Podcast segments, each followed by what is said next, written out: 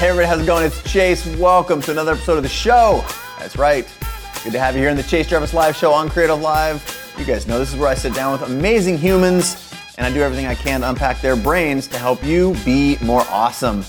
My guest today is awesome himself. His name is Todd Henry. We cover a lot of ground in this conversation. Uh, some things like so many of us, we operate alone with our heads down and not looking up and, and connecting with others. We talk about a remedy for that. We also talk about being a creator in a larger organization, which, you know, a lot of the shows are targeted toward independent creators. And this, we touch on that a lot because there's a lot of, uh, you know, there's always a lot of useful tidbits to take away. But we also address, maybe more in this episode than in others, what it's like to be a part of a creative team.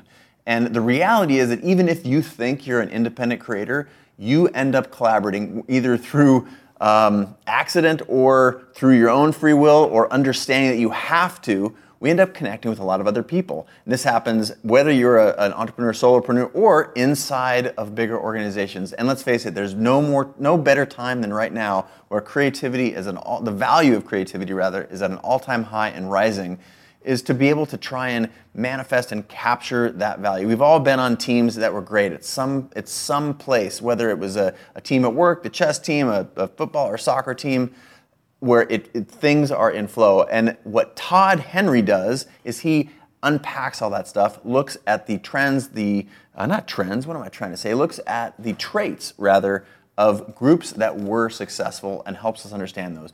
If you are in an organization, you work at a, you know, in a, design team, you're going to get a ton out of this episode. I should probably shut up and just get into the uh, into the show, but before we do, just a quick word from Creative Live. This episode of Chase Jarvis Live Show is brought to you by Creative Live. Creative Live is the world's largest and best platform for creative and entrepreneurial education. And right now you're saying, wait a minute, isn't that the company that you started? Yes, it is. It is my company, but they make this show possible. And if you don't know anything about Creative Live, you must check it out. It's where Pulitzer Prize winners, New York Times bestsellers, the best of the best teach photo, video, art design, music and audio, craft and maker, and the ability to make a living and a life in all of those disciplines. There is free content there 24 hours a day, 7 days a week, and there's also more than 10,000 hours of content for you to access on demand. You guys know I'm a huge believer in the power of daily habits, and today Creative Live, as a part of the sponsor announcement, wants you to know that they have a new, very powerful way to make education a part of your daily routine. That would be the Creative Live iPhone, iPad, and Apple TV apps. They're all free, and they let you watch all of the Creative Live classes that are on air streaming for free, anything you already own, and on the iPhone and iPad apps, you can watch one daily lesson of your choosing for free. That is one of 25,000 lessons for free, which is super, super gnarly. To get those apps, go to the App Store, uh, iTunes, and search Creative Live, or go to creativelive.com/apps. There you go. Now let's get into the show.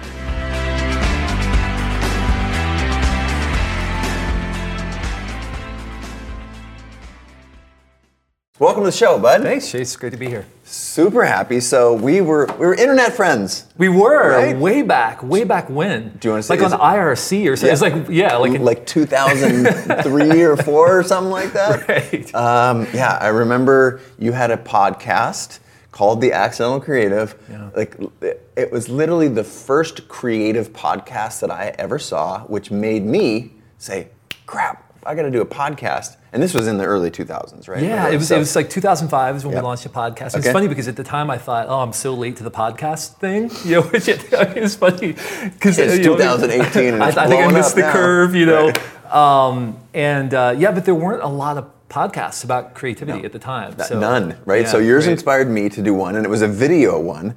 And you, I don't know if you knew this from the video side. I think the audio ones were always free, but video you had to pay for your bandwidth. Right. Yeah. Well, I my audience was growing quickly, and I had a really popular one, and I got a nine thousand eight hundred dollar bill. for a podcast in 2006, actually. And done. Yeah, I'm like, wow, I need to bring some sponsors on. Um. Anyway, super good to meet you. This is literally our first time meeting it in is. person, right? It is. We've been ships in the night at a couple of conferences with Chris Guillebeau. We have a lot of mutual friends. Yeah. I'm super happy to have you here. Thanks, oh, man. Thanks, man. Um, and I love your work. Thank you. Yeah. Thank you. Uh, we're all just you know digging our ditch, and we were talking right before we came on camera about Um, you know, your your arc as an author, uh, I gravitated to your work specifically because you were targeting creatives, and um, it's easy for us to say here in, in 2018, the rise of the creator is so obvious. It's been coming for you know decades, if not years. The internet has changed everything because now we've got tools and access to information, and everything is democratized. But you were on this sort of creator tip, basically as, as early as I remember being sort of targeted outside of art schools and you know all those more traditional things that happened you know 20 years ago the new way of thinking about creativity and your own empowerment right. what got you into it well it was really out of necessity um, i was a create on demand professional right yep. i was having to go to work having to solve problems um, leading a small team of, of designers and writers and, yep. and whatnot and um, you know, I, it was really just sort of a survival mechanism for me to try to figure out how can I stay healthy? Yeah. Um, how can I keep my team healthy? What is it that some of the people who seem to be producing great work over time, what is it they seem to have in common that makes them yeah. different from everyone else? Yeah. And so started doing a tremendous amount of research. This is like in the early 2000s. We're, um, just, we're just, referencing the early 2000s over and over. I like, pulled out the encyclopedia, opened it up, like the card hmm, catalog creative, in the library. creative. Um, and uh, you know, and then and found some patterns, yeah. you know, among some of the people who seemed to be really prolific, brilliant, and healthy, as yeah. I as I sort of tagged it, and started um, kind of sharing those things with my team. And then you know, this whole new thing called podcasting became a thing. Right. Um, and so I thought, well, hey, maybe there are people out there who might want to have these same conversations. And so I started teaching some of the the things I was learning with people out there in podcast yeah. land, and the podcast quickly took off. It's a funny story because I called it the accidental creative. Yeah. And um, I, you, maybe like you, I know I kind of put a bunch of episodes out and kind of forgot about it. Like there wasn't any yeah. strategy. I was just trying to yeah. like put some something valuable out there into the world. Yep. And uh, I kind of forgot about it. I went back to iTunes like a month later, and there was a podcast called The Accidental Creative that was one of the top podcasts on iTunes. And I thought, oh no, I stole somebody's name. Like I thought I had literally stolen, and it was my podcast. I didn't realize there were actually like lots of people listening to it. Um, and so from there, it kind of grew and became, you know, gave me more opportunities, obviously, to connect with create on-demand professionals out in the marketplace. And you know, now there's a consultancy and a bunch of books and all of that. But it all sort of began with this, like trying to scratch my own itch kind of thing, like trying to solve my own problem, which is how can I stay healthy as a person who has to go to work every day, who has to solve problems, who has to do it on demand in order yeah. to keep my job. You know, it's a lot of pressure. Yeah, I think that's fascinating, and I want to go right to something you, you said on-demand creator like three or four times. Never heard that before, besides mm-hmm. from you. Yeah. So what, like, what do you mean by that? Isn't it like? Isn't that part of your job as a creator, or what's the on-demand part? So, how, how are you looking at that? Well, I mean, you know, wouldn't it be great if we just got to go to work every day and you're like, hey, whenever you get this done, it's fine. put right? a beret on, That's and right. put your feet up. Yeah, just be sort of the precious joint. creative yeah. that has all the time and resources and space in the world. But that's not what we get. You know, if you're designing, if you're writing, I mean, you have uh, a strategy that you're trying to work within. You have a deadline you have to hit. You have a budget typically yeah. that you're trying to, to work within. Yeah. Um, oh, and by the way, the brilliant idea has to be there on Wednesday afternoon because we have a client pitch on Friday, right? right? Um, and that, you know, that's that is the very definition of creating on demand. I mean, yeah. you're basically trying to organize something that doesn't want to be organized. The creative process doesn't want to be organized, yeah. right? There's no predictability there. It's not like, oh, well, if I just do A, B, and C, then I'm going to get a great result on the other side you don't know when that brilliant idea is going to happen. And so yeah. the only thing that I could figure out that people who seem to be consistently brilliant, uh, not I mean, not accounting for talent because obviously some people are just unbelievably talented, but even talented people, yeah. if they don't have some kind of infrastructure in their life, will yeah. eventually wither. They'll eventually burn out. It's so, so, true. The thought of like, I think people at home who are just getting into or just discovering their own creativity and they look at what they think a professional does out there, they think it's, oh my gosh, it is just like you sit around with the beret, sip coffee at the coffee shop until right. a great idea hits. But the reality is that the constraints are actually the things that drive creativity. That's right. And sometimes those constraints can be very make you very uncomfortable. They can, yeah, yeah. but, but they're necessary. Yeah. I mean, um, Orson Welles said the absence of limitations is the enemy of art, right? And I think that's very true. I think that we have to have some kind of boundary within which to create, within which to channel our focus and our yeah. energy. And if we don't have that, then it's really difficult to make any kind of progress. Yeah. And so disciplines and rituals and uh, you know, having somebody to set those boundaries for you Yeah. as a creative can be really helpful, especially if you're not good at setting those boundaries for yourself. It can be helpful to have somebody else who helps you channel that creative energy effectively. Yeah. Okay. So those are basically tactics for being successful. So you talked about like being an on-demand creator. You also touched on something that I love, which is not broadly talked about, which is self-care.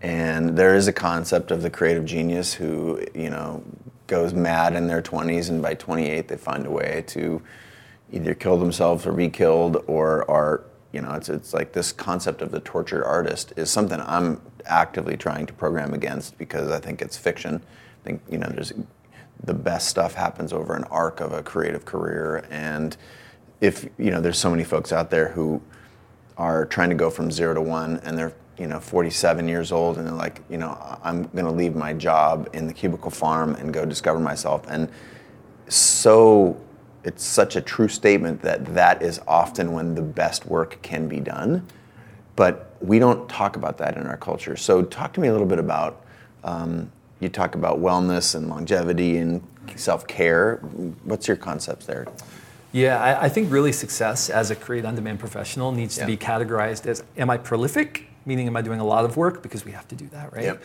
Is, is my work brilliant? So, am I actually doing good work? But um, the third piece I think that has to be taken into consideration is am I doing it in a healthy way? Am I doing it in a sustainable way?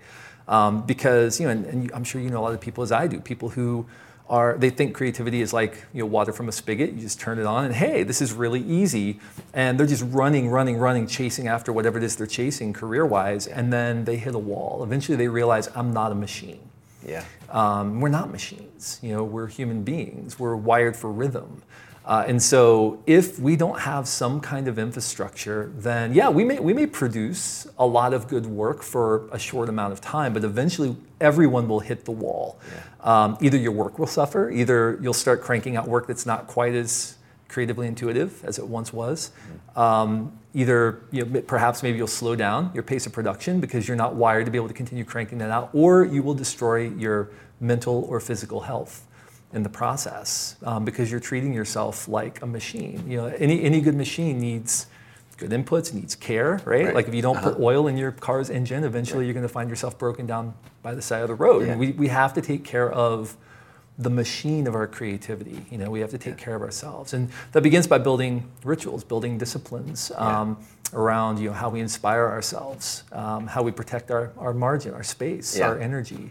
Um, that's something we don't think about with, with regard to creativity. Is you know it requires energy. You know, I've heard this called emotional labor, right? Like we, we have to we have to protect our ability to bring emotional labor to our work, or it's going to Yeah. feel hollow. It's Yeah. not going to be the kind of work we're capable of producing. So, you know, great creatives and great leaders have great rituals. All right. So softball. Next question is you've talked to so many people, and again, this is part of what I'm trying to do on the show. I've had, um, you know, folks who are sort of wildly sort of uh, pixie dust creators on the show, and there are fewer and further between Sure. than the folks who have morning rituals, have creative rituals, have um, just a plan and a program. And the thought of that, I used to like actively resist schedules, and this is the man trying to keep me down. And what I felt, what I found was when I switched and started developing some rituals, like when when was I the most creative? What did it look like? If you can deconstruct what was going on in my life, what were the couple days before, a couple days after,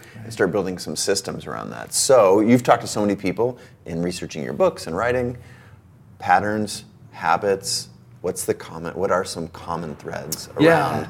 a creating creativity for yourself on demand, and then we'll shift gears after that into and talk about uh, um, longevity and health. But let's start Sure. off with this.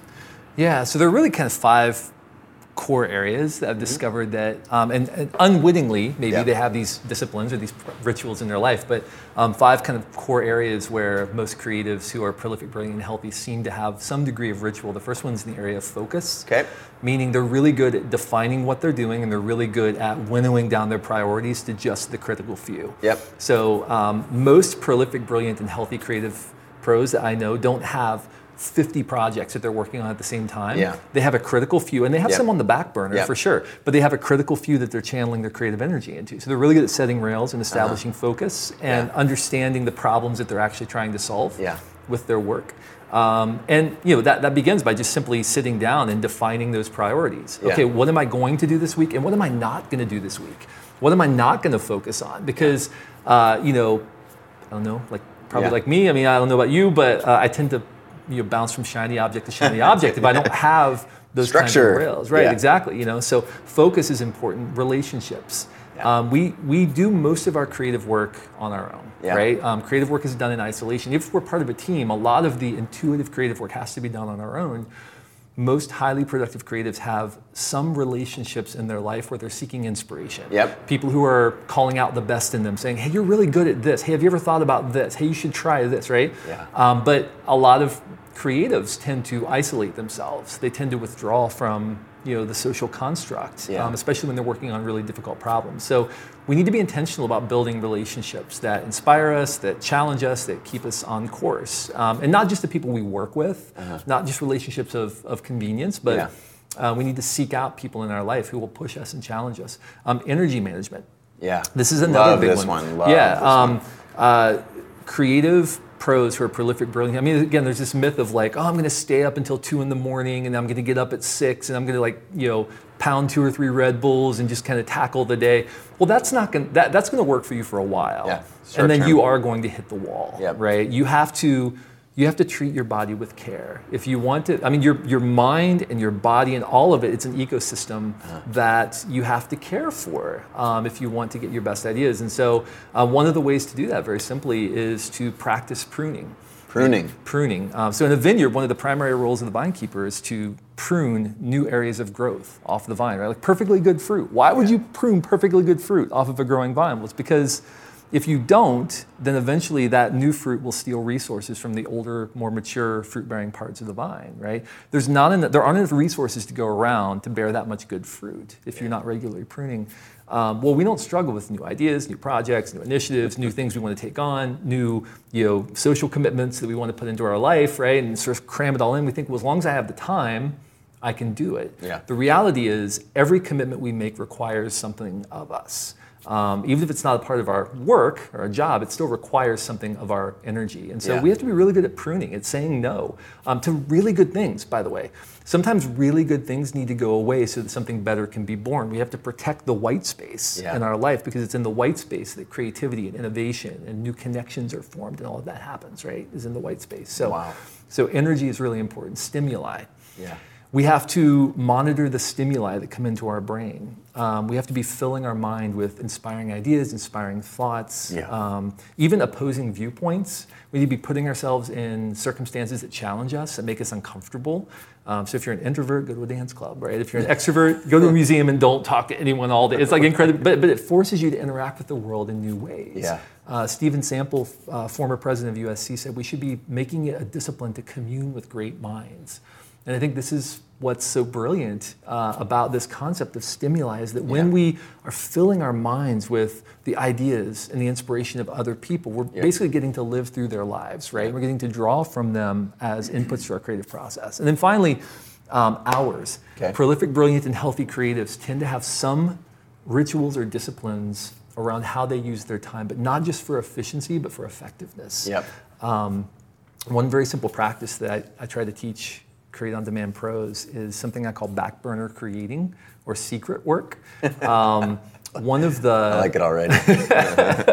Dun, dun, dun. That's right. Um, one of the um, unfortunate side effects of creating for a living is that you get into what you do because you love what you do. Yeah. Um, you know, it's like the flame that really animates you. You're like, oh, this is this is amazing. I get I get to do what I love, I and paid. I get paid for it. Are you kidding me? Yeah. And then a short time down the road, you suddenly realize I'm actually doing this more for the paycheck than I am for the thing that I love to do, and you lose your first love. And so I always ask Create on Demand pros, do you have anything in your life that you're creating right now that nobody's paying you for? Uh, nobody's looking over your shoulder and judging. Yeah. So you're not trying to hit a strategy. You know, do you have any unnecessary creating in your life, or is the totality of your creating going toward your work life, toward Yeah. your create on demand work? Um, it's really important for our creative spirit, for our creative soul, that we have some kind of secret work that's not for public consumption, Yep. but it's just unnecessary creating. It's something we're doing to fill ourselves, to feed ourselves, uh, as a way of keeping that, that flame alive. Do you find that there's a pattern in creators that the thing that is their secret work in your world, or the side hustle, or any of these other great sort of popular terms in pop culture here, that they end up being your next thing? Or Oh, is very this, often, yeah. Is this like a is it a, Yeah. more of a maintenance, or does that end up becoming their next thing, even when it was thought that they couldn't make money? Like, what, what Yeah, what's, very- what's the relationship? Very often, because you're not, people aren't thinking about is this practical. Right. They're just thinking, where, you know, where, do, where does my intuition, intuition want to take me? Yeah. Um, and so, yeah, very often it becomes the next thing, or it becomes a new business, a new opportunity, which then creates an interesting paradox because then it's the thing you're doing for money, right? Right. So then you have to figure out, okay, well, what's the other thing I'm going to do? Yeah, but that's Um, like this. It's but almost that's like it. an incubator. That's right? how you grow. Yeah. That's how you grow. You, you know, the reality is a lot of us don't have the space and the freedom that we need to take the kinds of risks we really want to take with our on-demand work because Yeah. we're doing them for a client or we're doing them for a, a boss who has very specific specific expectations. Yep. And so we have to go outside of our work to be able to take those risks and try new things. Well, sometimes when we do that, we realize, oh, this is really good. Yeah. You know, there's something here. Either I can apply this to my on-demand work Uh-huh. now that I know it works, or maybe this is something new I need to explore.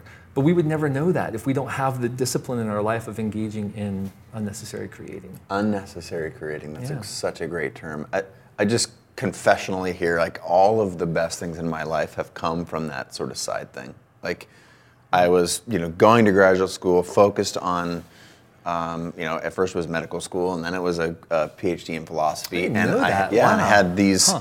my photography was always running in the background. I was like, I God, I really want to find a way to make that work. I was running super small scale fine art, selling just a couple of prints to people that I knew that cared, and uh, and then obviously, if I could transform anything in my life, I would be able to do this. T- made the leap, and then with photography, it was you know, oh, then man, I got this this idea for an iPhone app it was called Best Camera, and boy, we, you know, we built that as sort of incubator on the side. Yeah. And it was like that can never add up into anything because, gosh, it's you know at that point it was a two megapixel camera. I can see where it's going, but it's just Right. informing the rest of my my work and it'd be inspirational. And then that, you know, millions of people got on that app. And then Creative Live was actually the same thing. It was like, cool, uh, we'll have a side thing where we help creators and entrepreneurs learn skills and from other people.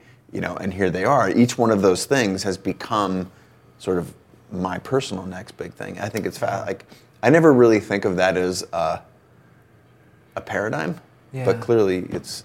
Well, it is, but, but I think one of the challenges that we have to confront is, you know, we want to make it a thing too early. Yeah. Right? So, like, if you had set out with Creative Live and you're like, I'm going to grow this into a, you know, we're going to have hundreds of thousands of people watching our classes and we're going to, you know, like Yeah. that, that, those, those rails from the beginning would have probably constrained how you thought about that project. Yeah. But because you were basically giving yourself permission to play, Yeah. to experiment, to try something, to build something on the side, to kind of tinker with it, it didn't Yeah. have to be good Yeah. initially. Um, didn't have to be for public consumption initially. Um, but just because you gave yourself permission to do that, it actually turned into something really beautiful that it may never have been had Oh. Yeah. you not given yourself that permission. play. The word play, I love it. We've had Charlie Hoehn on the show before. His book "Play It Away," that was more dealing with anxiety. I think the way that you're framing it is as a constructive, positive thing that builds on whatever it is your your core focus is. So Right, right. Um, you, your your first couple of books, you know, Die Empty and Accidental Creative, were focused clearly, very specifically on the creator and the mindset and habits and rituals. I don't want to go too far from that. I think it's really important.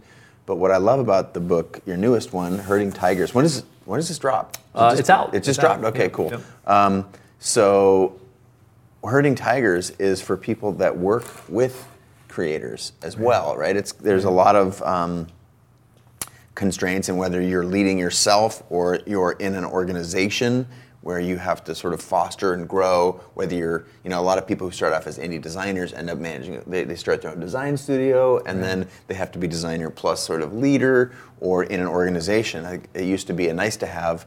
Now the most you know, successful companies in the world are wildly creative. You know, Apple Computer, Virgin. You know, you can see where there's a culture of creativity and design embedded in the in the company. How do you facilitate creativity in those environments? That's a huge, you know, herding tigers, not herding cats. Of course, there's a beautiful play there. But why the book? and what do we need to know about it? Yeah, so I mean, a lot of leaders, as you mentioned, a lot of leaders of teams came up through the ranks as a designer, a writer, a photographer, Yep. right? Or, or doing some sort of um, tactical work within the organization, tactical creative work. Yeah. And then all of a sudden they're so good at that that they get promoted into a managerial role. Great, you're, you're a great designer. You know what you should do? You should manage other designers. Well, that's an entirely different skill set. Totally. Um, and not only that, but like their entire career up to that point has been a giant setup, right? Basically, your entire career as a as a creative is if you control the work and make the work great, right? So if you're really good at doing the work, you're a great designer, you control it, it's all about you, it's about making the work great, then you're gonna get more money, you're gonna get better clients, you're gonna get promoted, all that stuff. Yep.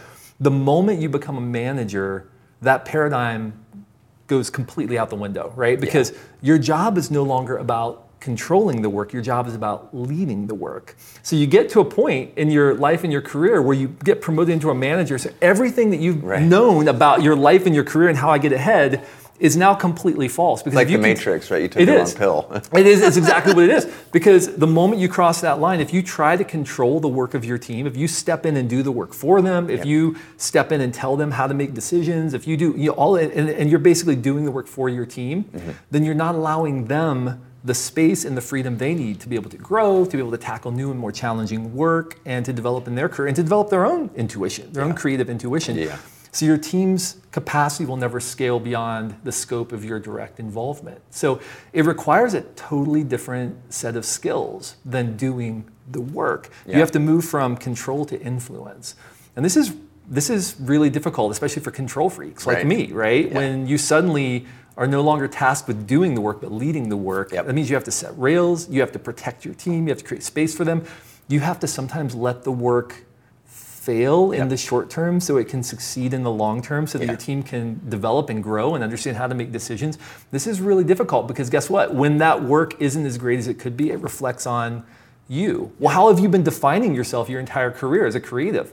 I do great, Great work. work, yeah. yeah. I am known for the work I do. Well, how do I define The- myself now as a leader? Yeah. I- well, I I lead other people in doing the work, right? Yeah. I mean, it's a totally different way of thinking about your life and your career. So really, I wrote this book for people who have never really had a roadmap about how to lead the creative process. So we talked about rituals before. Well, how do you create an environment in which creative people have the space and the focus and the relational connection and the amount of energy they need, right? How, how do you keep them inspired? Like, how do you do that as a leader? Um, and it's a, it's a really tall order, Yeah. you know, because it's a completely new set of skills. Yeah. What do you think about? Let's let's go into some of these specifics for a second, because you know all your the research you did, you you clearly found out what some habits uh, for individuals, and we'll compare maybe individuals, and then we'll do uh, sort of as a leader, what are some habits that fostering you know teamwork or camaraderie, or what are some paradigms that you saw? So go back to the individual. I know we're jumping around a little bit. Sure. This is to Yeah. make it dynamic for the listener or the Perfect. viewer. Um, so yeah, habits and patterns that you saw for individual creators. Go. Yeah. You talked about some nine to five, some hours. All you know, we kind of Right. ran through that. Is there anything else you want to add to that? Yeah, well, really, uh, you know, part, part of the other thing about herding tigers, um, I'm not taking it back to that. No, no, it's good. No, no, no, it's all but part of it was I realized that a lot of creatives in organizations um, don't understand how to communicate what they need Yeah. to their manager, right? They don't have terminology for it. They don't know how to say what's wrong. And you know, there are all these myths that exist about creative people, right? Um, oh, they're so sensitive. Oh, they're so full of ego. Oh, they're, you know, it's all about the idea. Oh, they just want to like complete freedom.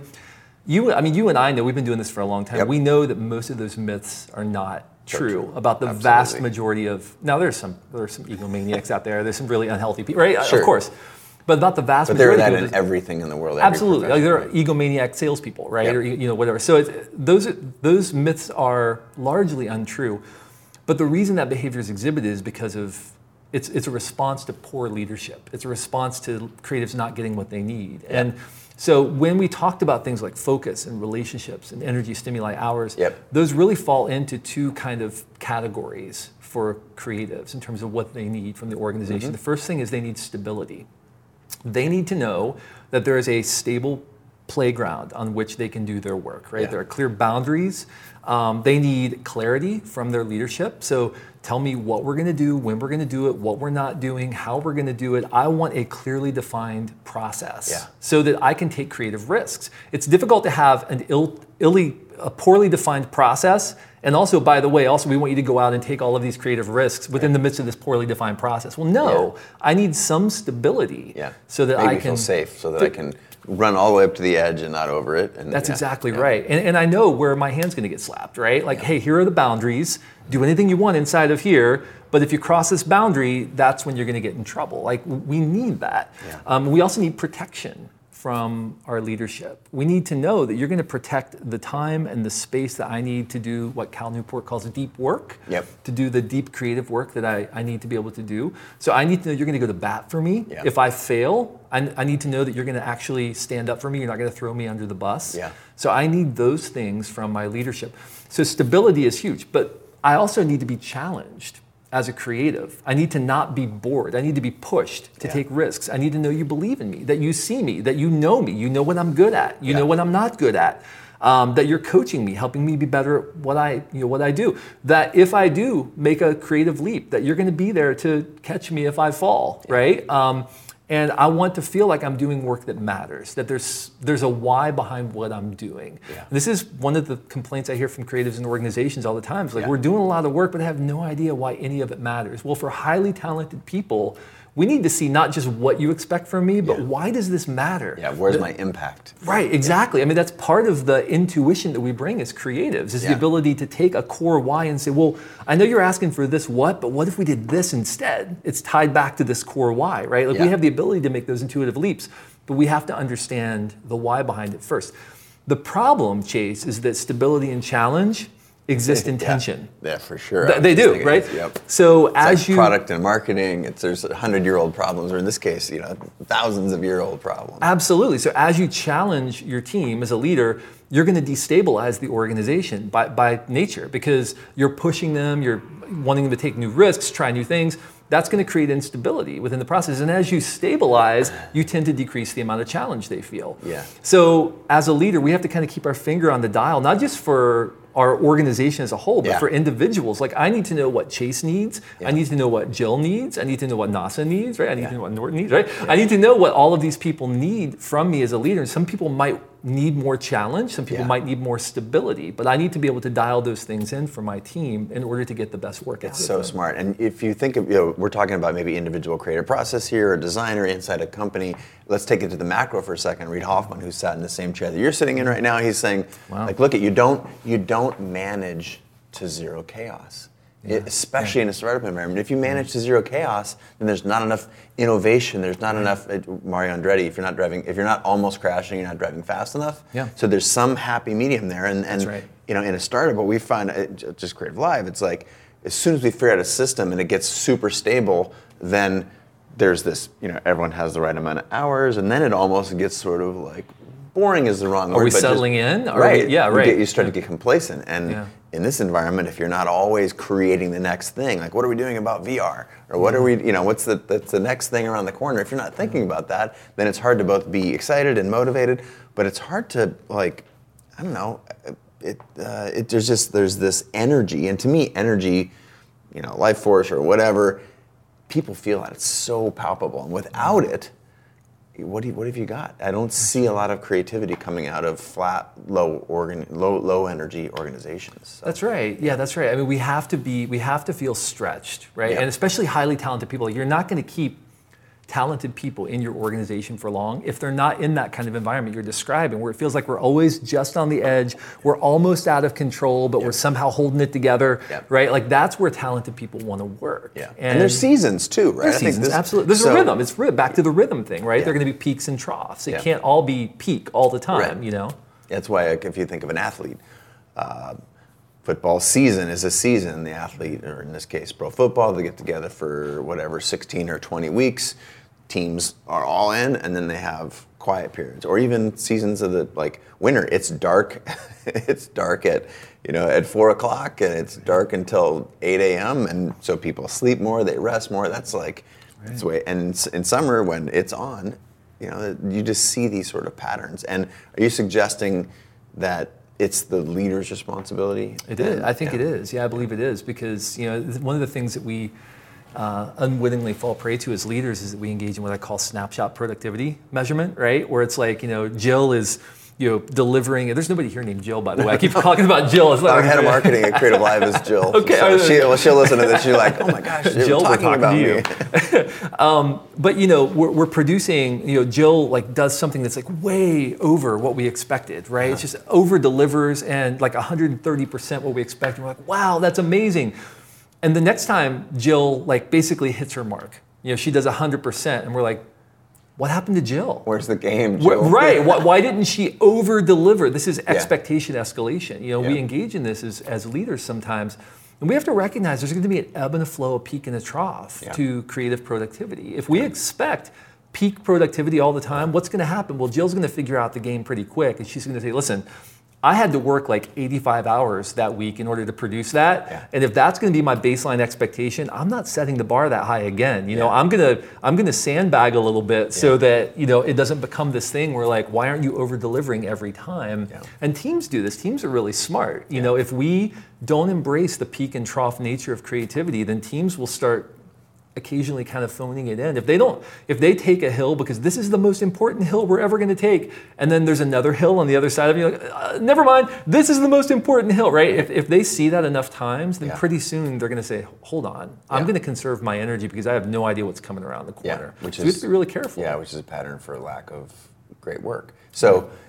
If I think we were talking about that in the context of organizations or design leaders or groups and uh, you know creative leadership, the same is true for individuals, mm. right? And I think I found this trap a lot when it's just you. And there's so many folks out there, solopreneurs, who are just getting started, trying to go from zero to one, and they don't have a lot of um, outside input, or they're just like, oh, I, you know, I took this photograph, I designed this thing, I made this shirt, I built this, you know, a small car wash company, or whatever the thing you built was, and it, if you don't have other folks, then you're always either in like I'm killing it or I'm blowing it right. mode. Right.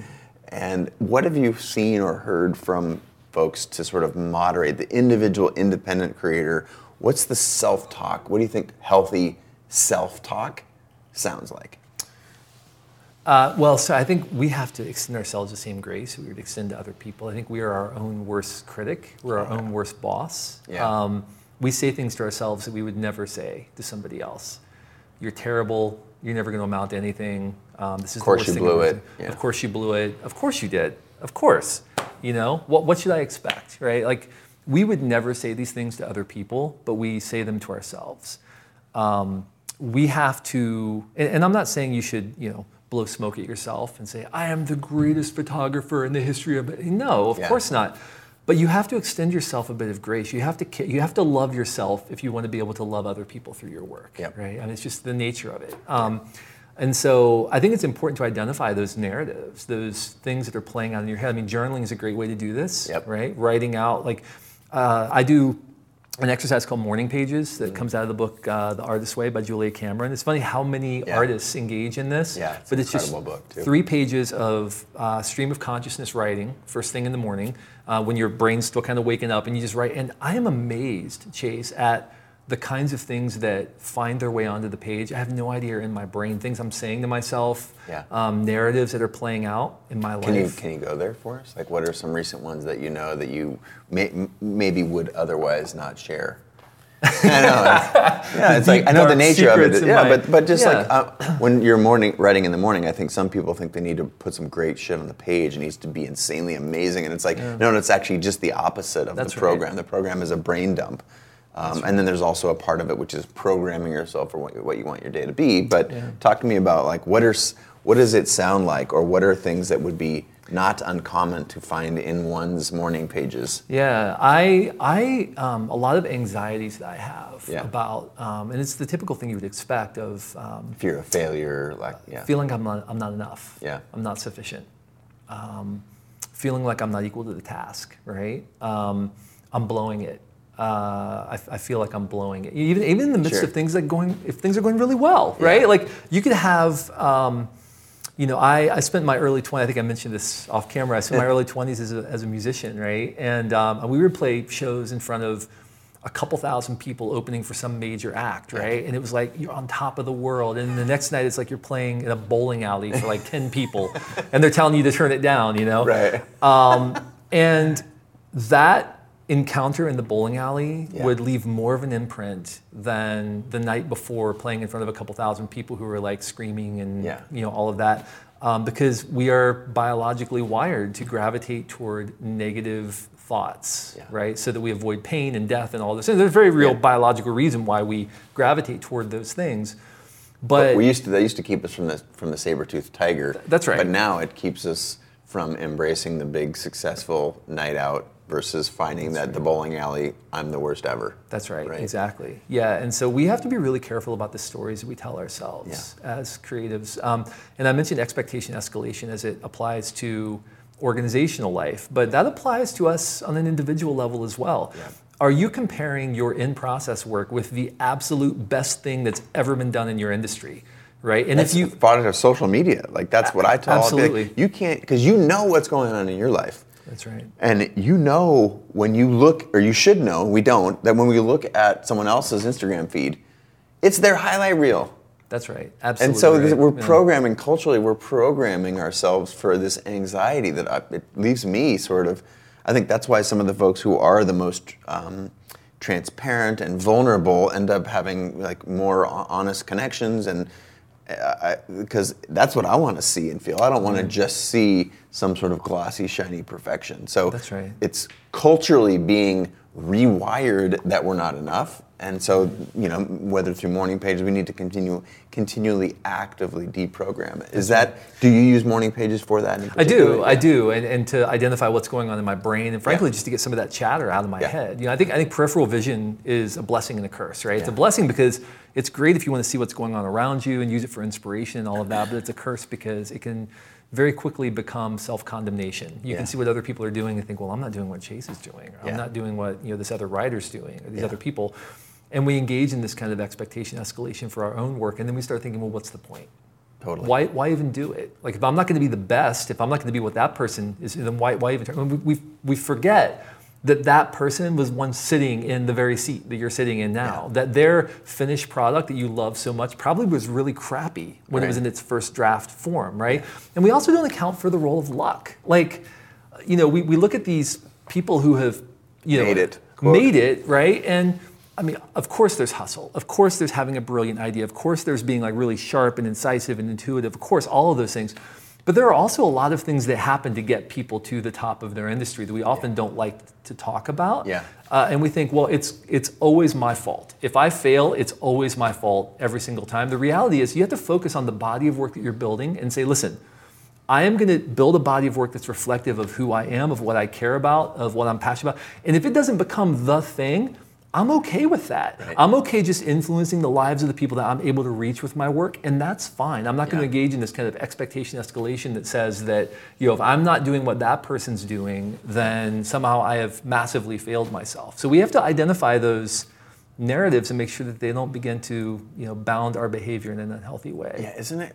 I I think uh, it's such a radical idea, and I don't remember when I finally figured this out. It's if you're always chasing sort of what's trendy or someone else's thing or the style or whatever, you're always behind. You're always sort of second, third, or 258th, versus doing what is inside you just plowing ahead and it's the excitement of when the market actually turns and comes to the thing that you've been making for x days weeks months years or whatever that you feel validated because you kept your own vision. And then the market i mean look at you know trends go up and down and what you know just even look at fashion you know i got stuff in my closet. I look it's like oh my god i haven't worn that in 10 years. And like oh it's cool again right. but you know what I mean? And I think there's this there's a vision that you're always that, that the creators are always chasing some new thing. And if you're just the concept of chasing something is you're behind, right? That's right. That's right. Well, and if- Versus continuing to on you know to build the thing that you're you're building that you know intuitively internally. Yeah, and if, and if you haven't defined what success looks like for yourself Yeah.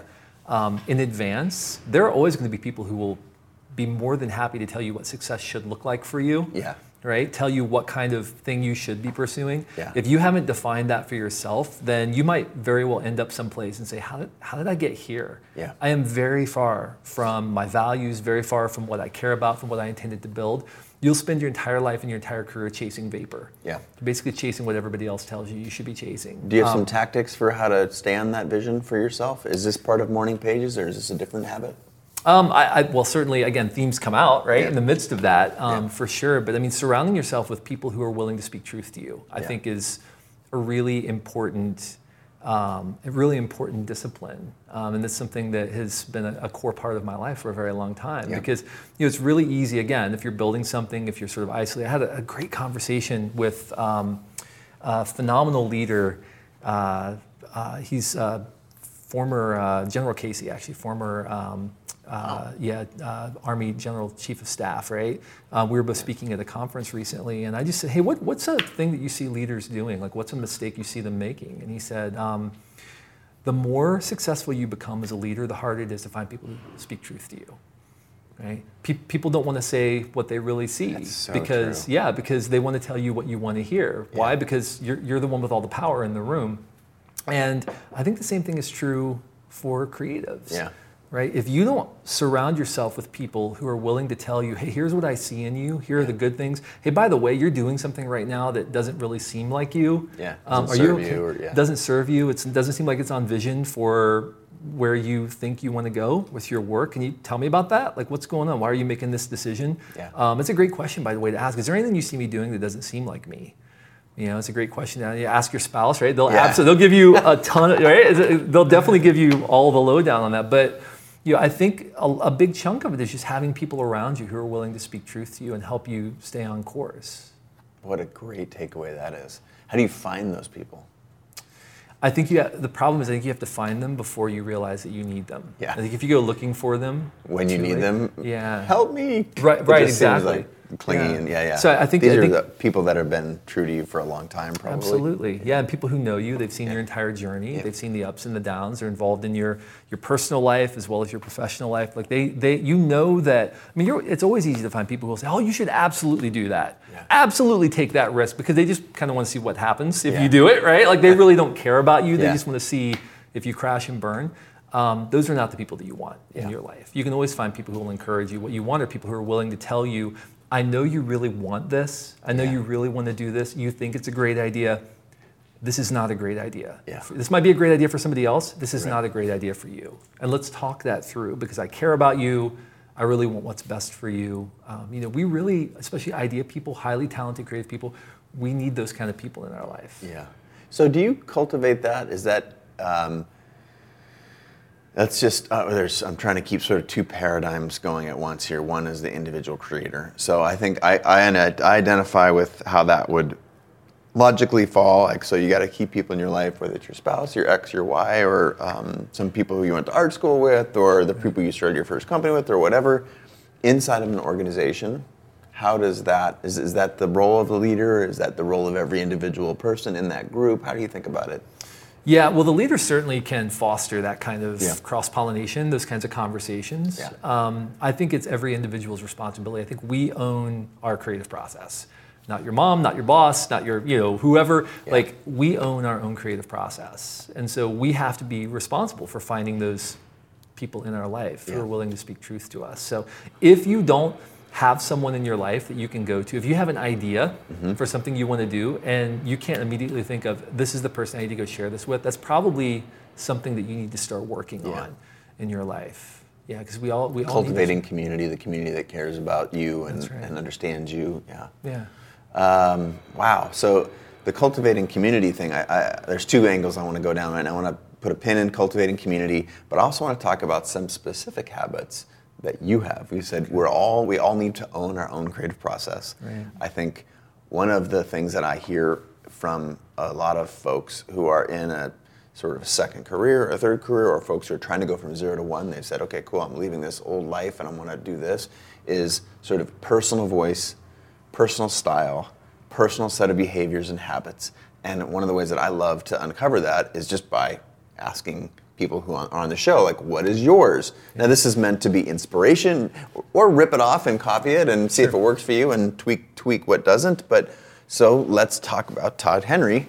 What's Todd Henry's uh, personal creative process, or what are some habits that you have? And maybe you can talk about it around your writing, around Sure. the book, or um, take me through morning or habits and, and just Yeah. identify that for me. So I, um, I've had the same morning routine for about 15 years now. Wow. Um, yeah, it's been, it's been a, a long-standing tradition. So I get out of bed, uh, of course. First thing I do, I get out of bed. There we go, we're done. Sorry, this Uh, podcast is in Todd Henry's bed. We haven't made it out yet. No, just obviously. I get out of bed. Um, I make the same breakfast every morning, and I've had the same breakfast, same thing for breakfast for a very long time, uh, which is oatmeal, frozen blueberries, and some nuts. Um, And uh, the same coffee mug for the last 15 years. I have two of them, these two gray mugs, um, and I rotate them from day to day. And I've had the same mug. And I go Do to you travel? We're in Los Angeles, and you flew. I, I, I don't. I don't travel Okay. with the mug. Actually, when I do have my own like morning routine when I'm traveling, though, which is totally different. And I did do this morning Okay, actually. But, cool. Um, but uh, and then I go to my home office and I study and I write for an hour. That's when I, I read whatever I happen to be reading at the time, um, and I don't just read, but I think about how does this apply to my life and my work, and then I engage in morning pages um, and do some journaling work as well. So that's really the first kind of hour of my day, and that's my family's you know, sort of getting out of bed and they're kind of getting ready for school. I have three kids, so like Oh, wow, they're all sort of getting ready for, for work or for school, and, and we're trying to to get work early around. Yeah, that's right, yeah, that's right. Go to work. Uh, so they're all kind of getting ready, and then I'll typically see them off to school. And then the very first thing I do if I'm working on a book project, which I've just written you know, four books in a row. So basically, I've only had like a couple of months in the last eight years where I've not been under deadline for Wow. a book. Um, the very first, first thing I do is I work on whatever my, my core writing project is um, that I'm working on at that point. And um, I have a word count that I try to hit, and it's not a minimum word count; it's a maximum word count. Um, so if I'm Ooh, ooh, working I on a on a, a project, um, you know, most book manuscripts are like 60 to 70,000 words or so, like at least in the space that I'm that I'm writing in. Um, and I'll write like maybe 120,000 words to get to those like 60 or 70,000 Yeah. because a lot of stuff ends up on the cutting room floor. But um, I know that I have to sustain my momentum, my enthusiasm, my energy for the project. And if I sit down and I'm really inspired and I write like 4,000 words in a day, then I know the next day I'm going to be like, you know what, I'm good. I'm Yeah. covered, you know. Um, and then the next day I'll be like, well, you know, I actually wrote like even I wrote enough to cover today's load too, so maybe I'll just kind of put it off for another, you know. Um, or I might write myself into burnout, right? I might get to a point where I'm like, okay, I'm I'm out of ideas. So what I'll do is I have um, a maximum word count. Typically for this book, it was 500 words a day. And I know if I write 500 words a day, five days a week for X number of weeks, I'm going to get to my target word count for the manuscript. I write 500 words. When I get to 500 words, if I write 501 or 502, I'll stop, like in mid sentence. Um, because I want to know where I'm going to pick up the next day. I call it ending with the beginning in mind, right? You hear like begin with the end in mind. This is like ending with the beginning in mind. Um, I try to end my writing session knowing exactly where I'm going to pick up the next day. So when I sit down the next morning to write, It's in a mid sentence. it is. It's in mid sentence, and I just start writing because I know exactly where I'm going to start the next day. And it's helpful too because I tend to write books from the inside out. I don't write in linear format. Okay. So I might start in the middle of the book and be writing a chapter, or I might skip from chapter to chapter as I'm writing, depending on that day, like what, whatever is kind of inspiring me. Yep. So it, it kind of helps me to keep my pace and to make sure that I'm uh, staying in line with my, my objectives for the book and kind of where I want them to go. So that's been a really helpful discipline. Um, in Great by Choice, um, Jim Collins talked about the concept of the 20 mile march, right? So, like, you get up every day and you march 20 miles. And if it's a beautiful day, you march 20 miles. If it's like cold and miserable and sleeting, you march 20 miles. But like that discipline of just the 20 mile march, some days it's gonna be easy, some days it's gonna be hard, Yeah. is something that's really helped me as a writer. Just knowing, like, listen, I'm gonna give myself permission to stop. When I get to a certain point, I'm done. I've done my work for the day. I can feel good. I, you know, I've made progress, and I know I'm going to hit my target if I just keep putting enough of these 500 word days together. I think this is going to be a breakthrough for a lot of people who are listening. And I think, talk to me, uh, relate this to flow, because we we're also told in other paradigms, we've had Steven Kotler on the show, it's just like, Sure. oh man, your whole goal is to get into flow. and you're in flow, it just effortlessly pour out. And you're like, you just get into flow and word, word count 426, and then you only get like 18 words or whatever, 75 words when you're in flow, and then you gotta, Right. you gotta stop. because you're following Todd Henry's idea of only writing 500 words a day. Yeah. And you pick up, I like the concept of, because people tend to look at a blank page. And we're using the blank page here in writing as a metaphor for all you folks out there. It's not just for writers. So you sit down and you think, oh gosh, you can just pick up where you left off. Does that, where is the maxim, where do you maximize? Do you maximize on having to like sit down in the morning and you see the partial sentence and you know exactly where you're going? You think that pays off? Or how does like what what about the concept of flow? Help me, Todd. I'm confused. you know? Well, and so I think this is a really difficult uh, balance for us, right? As creative professionals, Yeah. because you're right. I mean, ideally, like I'll write 50 words and I'll start experiencing breakthroughs and flow and all of that, and the next you know several hundred words will be like in that moment of creative rapture. Yeah. The reality is that I think those moments of flow are fewer and farther between than we often want them to be Yeah. as creatives. And if we depend on experiencing flow in order to produce our work, I think that you know a lot of days I'm probably not going to produce a lot of a lot of work, Yeah. right? Um, so for me, I, I you know I, I kind of see it as my job. You know, I know Steve Pressfield has said, you know, basically sit down, do the work. You have to carry your lunchbox, Yep. you know, to the job site. You sit down, you do your thing, and when you're done with your thing, I mean, some some writers have a different approach. They say, I'm going to take, I'm going to write for an hour. I'm going to Yeah. write for two hours. Yep. I'm going to, you know, they have like a time Yep. limit instead. Um, this has worked really well for me to do this. Now, I I don't tend to get into flow when I'm writing, which is funny. It's like even you know, it's it's not not something that I've really experienced a ton. Um, I do tend to get into flow when I'm conceptualizing, when I'm thinking, when I'm creating, when I'm whiteboarding things. That's when I tend to get into this state of you know creative sort of creative ecstasy, the you know Mihaly Csikszentmihalyi flow kind of thing, where I feel like I'm challenged, but I have the skill kind of to meet the challenge, right? Yeah. Um, that tends to happen to me when I'm conceptualizing much more so than when I'm doing the tactical work of writing. So maybe that's why I don't feel the need Right. to to get into that when I'm writing as much. Interesting. yeah. Interesting. I think that might be the, you might be the first person I've sat with has that has separated tactical, actually creating the craft from conceptualizing as still a very important part of the process, but that flow is in that concept phase. And I'm just sitting here thinking that, crap, I think that might be me too. Yeah. Like when I'm shooting a photograph or uh, you know doing whatever the thing is, writing, for example, I'm working on some stuff right now. Yeah. Uh, wow. Well, but you can. I This mean, is if you're if you're yeah. on demand, if you're on set and you're making a photograph, Sure. right? Um, you don't have the luxury of telling everyone, okay, everyone, we're just going to do a bunch of stuff until I start to feel it, right? until I start to. I mean, you, you don't like you're burning money. Yeah. I mean, it's like you might as well just take a wad of cash out and light it on fire, and you know because. You can't predict when that's going to happen. Right. You just have to produce work. Yeah. And sometimes in the midst of producing that work, Yeah. you're going to experience creative ecstasy. Yeah. And sometimes it's going to feel like drudgery. And Yeah. the funny thing is, I don't know if you've experienced the same thing, but the funny thing is, the moments when it feels like drudgery to, me are sometimes my best work. Yeah. And the moments when it, I feel that creative ecstasy, like, oh, this is really great, and I go back and read it later, I'm like, what was I thinking? You know? Right, right. And so we're, we're terrible judges Yeah. of our own work. Yeah. We are So weird. terrible judges of our own work. And sometimes the moment that feels really good to us isn't really all that great from in, in terms of what we're trying to accomplish, right? Like it was great for us personally. Like, Yeah. Hey, it was good for me. Um, but it's not necessarily good in terms of meeting the objective. I think it's cool to be able to be okay with having flow state in a conceptual brainstorming strategy part of the world. My best ideas have come in that sort of space for sure. Yeah. When I think it's an important uh, sort of thing to shine a light on, which is we can't be our most creative amidst chaos. Like that's, yeah. you know, it's sort of like you're taking in information, input, input, input. The synthesizing sort of takes quiet. It takes space. You talked about white space earlier. Um, I think that's true for me. That's also a pattern that I've seen on the show.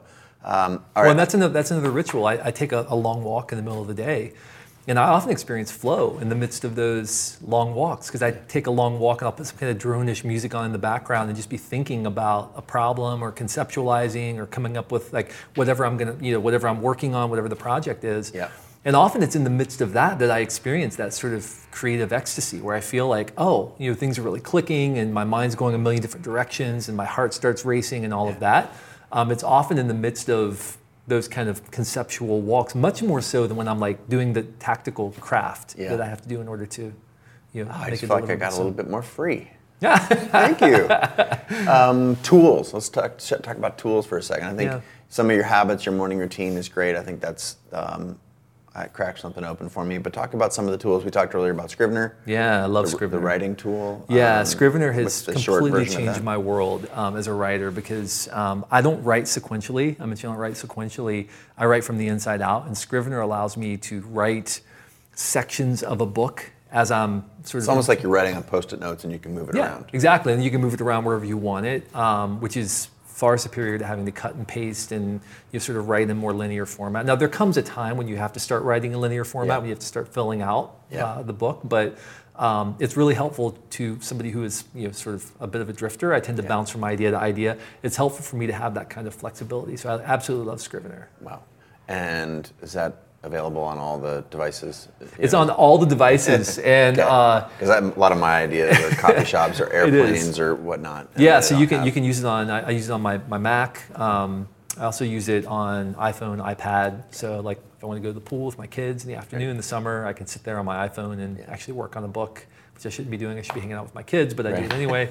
Um, You don't want to always be in the pool, right? yeah, that's right. That's right. Um, okay, other tools, other little, you know, I, I don't know if it's hack or like what are some tools of your trade besides the software? or Anything? Yeah. So I um for You said the journal also. We I talked do. about that. Julia Cameron's sort of morning pages. Morning pages, right? Yeah, and I use um, I created a, a sheet for myself um, that I use every day. I call them my day sheets, and basically it's a way for me to track my daily activity, you know, so sort of log my daily activity and what I do and what I accomplish and all of that. Um, but I also have on that sheet um, a, a, a, space for tracking what I studied that day, so what I interacted with, what I read, um, what I learned from it. Um, so I keep all of those notes in one place, and then also When do you do that? Do you do that at night before you go to bed, or do you do it in the morning about the previous day, or? No, I do it as I'm as I'm actually doing it. I'll record like, hey, here's what I read, here's what I learned from it, all of that. Like I'll take notes as I'm interacting with whatever. Okay. And then um, there's a space to record what I call the dailies, and the dailies are the daily practices that I want to try to engage in every single day as a matter of ritual. Yep. Um, so there are a handful of dailies that are just right there on the sheet that I practice every single day. So like one of the dailies is I want to have a meaningful conversation with my kids every day, like each of my kids, which is difficult when I'm traveling, but I try to. Yeah. Um, but you know, if I did it that day, great, check it off. Um, your meditation is a daily practice, check it off. Great, study, daily practice, check it off. And then there's some business things like business development. I want to engage in business development, some Yeah. active business development every day. Great, check it off. Yeah. Uh, review projects, great, check it off. You know, so there are a certain number of dailies that I engage in as well. How many roughly? 200 or There four? are- or There are eight dailies. Yeah, yeah. I think this had is to count. Yeah, no, I've, I've got 10, and I've developed those to of 10 over the course, and they occasionally come and go and they're truly, absolutely habits. I don't have to think about them anymore I track them. Yeah. I stop tracking them, but I got 10, and I think um, that's fascinating. There's so much line. Dan, do you share your your this page that you've made, or is it very private? Like, is there a place where people can go to find it, or you? That's a great idea, actually. I think you should publish I, it. I think I should. I think Yeah. I should share it. There you go. yeah. Maybe it's a, a page in one of your future books. Yeah. Um, all right. So I think I, I'm going to put a bow on this. To me, that you, have sort of written from a couple of different perspectives, right? You've written from the individual creator to the creator trying to fit into their space, from the leader leading inside of organizations, um, or you know, big or small. Uh, have you completed your you know the tour de creative or like what's what's next or what do you you know what's in the hopper for you Um, I don't. I don't know. That's. it. I'm, I'm in that space right now where I'm trying to figure out what the next thing I'm going to make is. I mean, I have some projects I've been working on, um, Yeah. back burner projects There I've been go, working the on. side hustle, the back Um, burner, so yeah. they may be the next thing. Um, I know we've created a bunch of um, personal, like interactive workshops around herding tigers because we really want. You know, my goal is never just to write a book and give people interesting ideas. My goal is to transform behavior because it's only when we act on what we know that we actually change our lives and the lives of the people around us. Yeah. And so we want to really try to help people build practices and disciplines and rituals and conversations and things into the workplace to create Yep. a space where creatives can come alive. So Yeah. that's something that we're working on and launching very soon. Cool. And uh, just super excited because you know I, I my goal is to try to help people be the leader that they never had, right? To try to be a leader that makes echoes, to be a leader that transforms lives. I mean, our legacy is not the work that we create. No matter how great the work is that Yeah. we do, in 100 years, nobody's going to remember our, our, work. Like nobody's going to remember, you know, no offense, but like nobody's going to remember your photos. Nobody's going to be right, remembering right. my books. Nobody's right. going to remember even the companies we build. Like chances are in 100 years, like nobody's going to remember those companies. But the impact we have through the lives that we influence, yeah. um, through the people we lead, I mean, that impact is going to continue to ripple for generations. And so, you know, I just really want to help creatives and leaders be people who make echoes, who build a body of work they can point to and say, yes, that represents me. That represents the sum of my greatest accomplishments, not the sum of my greatest compromises. That's beautiful. Before we go, one final question, yeah. and I get these questions all the time when we like flip the script here when I'm in this chair that you're in right now, getting interviewed. When people, I don't, I hate like what's the most best, like any superlative sure. thing. So I don't ask those, but I do like being challenged in real time with no preparation. And so there are two groups I, am going to categorize roughly into two groups of listeners here. There's the group who is trying to figure out to go to zero from one. They want to transform their life and, and start a new one. Yeah. Um, so I want some advice for them, and then I want some advice for the people who are trying to go from two, three, four, five, six, seven, eight, whatever, up to ten. They want to maximum or eleven. We'll call it. They want to go to eleven. So right. two groups of folks. Give them a piece of Todd Henry advice. Go. Zero to one. Uh, so the, the people going from zero to one. Um, you know, it's, it's really important, I think, to recognize that there are going to be people in your life who are going to give you advice for all different kinds of reasons. Um, some people are going to give you advice because it serves them really well. Some mm-hmm. people are going to give you advice because they just want to see what happens yep. to you. You need to have a trusted council of advisors in your life, especially when you're in those places where you're establishing a new vector you have to have people in your life who will speak truth to you, who will tell you when you have spinach in your teeth, people who will tell you when you're, you're full of delusion, yeah. um, and also people who will say, I think you can do this. I really believe that you can do this. this is a great idea, right? You need those people in your life. So you have to seek meaningful relationships. Uh, I know we already covered that, but like yeah. I can't no, no, emphasize that enough um, what a nugget. You know, because when, when we're creating something for the first time, we tend to go into isolation mode. It's all about the hustle, it's about the grind.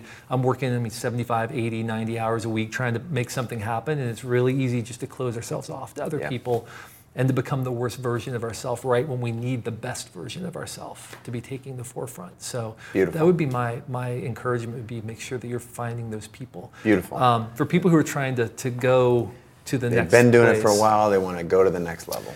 Um, I think it's important to recognize listen, everything you do every day, every conversation you have, every dollar that you spend, every conversation you have with your barista at Starbucks, right? How you interact with that person, yeah. um, every product decision you make, every marketing decision, every hiring decision, all of that. You're building a body of work. You're building a delta that is the sum total of value that you created because you sucked air on this earth, right? And I think people lose sight of the fact that they're building that body of work, that body of work that's going to stand as a testament throughout all time of what they cared about, of who they were, um, of what they valued. They lose sight of that in the midst of the fray, in the midst of all the little decisions they make. And that big delta, that big change, is comprised of a lot of little deltas. Yeah. Little decisions you make every single day about where you spend your focus, your assets, your time, your energy. So, my encouragement to people is listen, make sure every single day that the decisions that you're making are decisions being made in accordance with what you value, with your definition of success, and they're not being made according to somebody else's definition of success for you. Because it's really easy to build a body of work and get to the end of your career and to look at it and say, I built somebody else's body of work. I built a body of work that was based on what everybody else wanted for me, not based upon what I truly valued. And if you don't have a framework for making decisions before you, you get in what you don't do. about what you do and don't do before you get into those pressure packed moments, those critical moments, it's going to be really easy to compromise your values. So build a body of work that's reflective of you and whatever you do, take the risk and don't take your best work to the grave with you right? Like it's it's just it's not worth it. You're going to regret a lot more the things that you didn't do than the things that you did do and then realized, oh, that was really dumb, right? So make sure that you're building a body of work that is reflective of who you are, and make sure you're getting your best work out into the world every day, so you can point to a body of work with pride. Mr. Todd Henry, thank you so much. Thanks, I'm man. so happy to have had you on the show. Uh, don't forget to pick up Herding Tigers, you guys. Incredible book. Um, be the leader that creative people need. I'm Chase. This is another episode of the show. Thanks for tuning in. All right, that about wraps it up. But uh, hey, before you bounce, two quick things. Um, actually, I'm going to go three quick things. Thing one, A, thank you so much for being a part of this community. And I'm not quite sure how you, you landed on this podcast. It doesn't matter to me. The fact that we're all in this together and that we're able to have a conversation is awesome. I feel uh, honored to be in your ears right now and that uh, you've paid attention to what I've been doing, what CreativeLive has been doing for some time. And whether it's been a day or 10 years, I just want to say thank you. It's also really important to know on the backside of that that I, I do a lot of responding to comments. So hit me up on, you know, direct message me on, on Instagram or Twitter or at me. I try and respond as much as possible. So let's have a conversation that transcends me just being in your ears here. Let's try and do it some, somewhere out there in, on the internet land. That's thing one. Thing two, again, I'm not quite sure what channels you pay attention to me and my work, but please go check out. I'm at Chase Jarvis or slash Chase Jarvis or whatever on all the platforms. And it's really important to me also if you wouldn't mind checking out CreativeLive. It's something that not only myself, but 120 other committed hardcore badass people come to work every day uh, to build the place where creators and entrepreneurs learn. So check that out. They're just slash CreativeLive or at CreativeLive all over out there on the internet. All right, until again, uh, probably tomorrow. I hope I'll hear you. I'll be in your ears maybe tomorrow, and I'll look for your comments on the internets. Bye.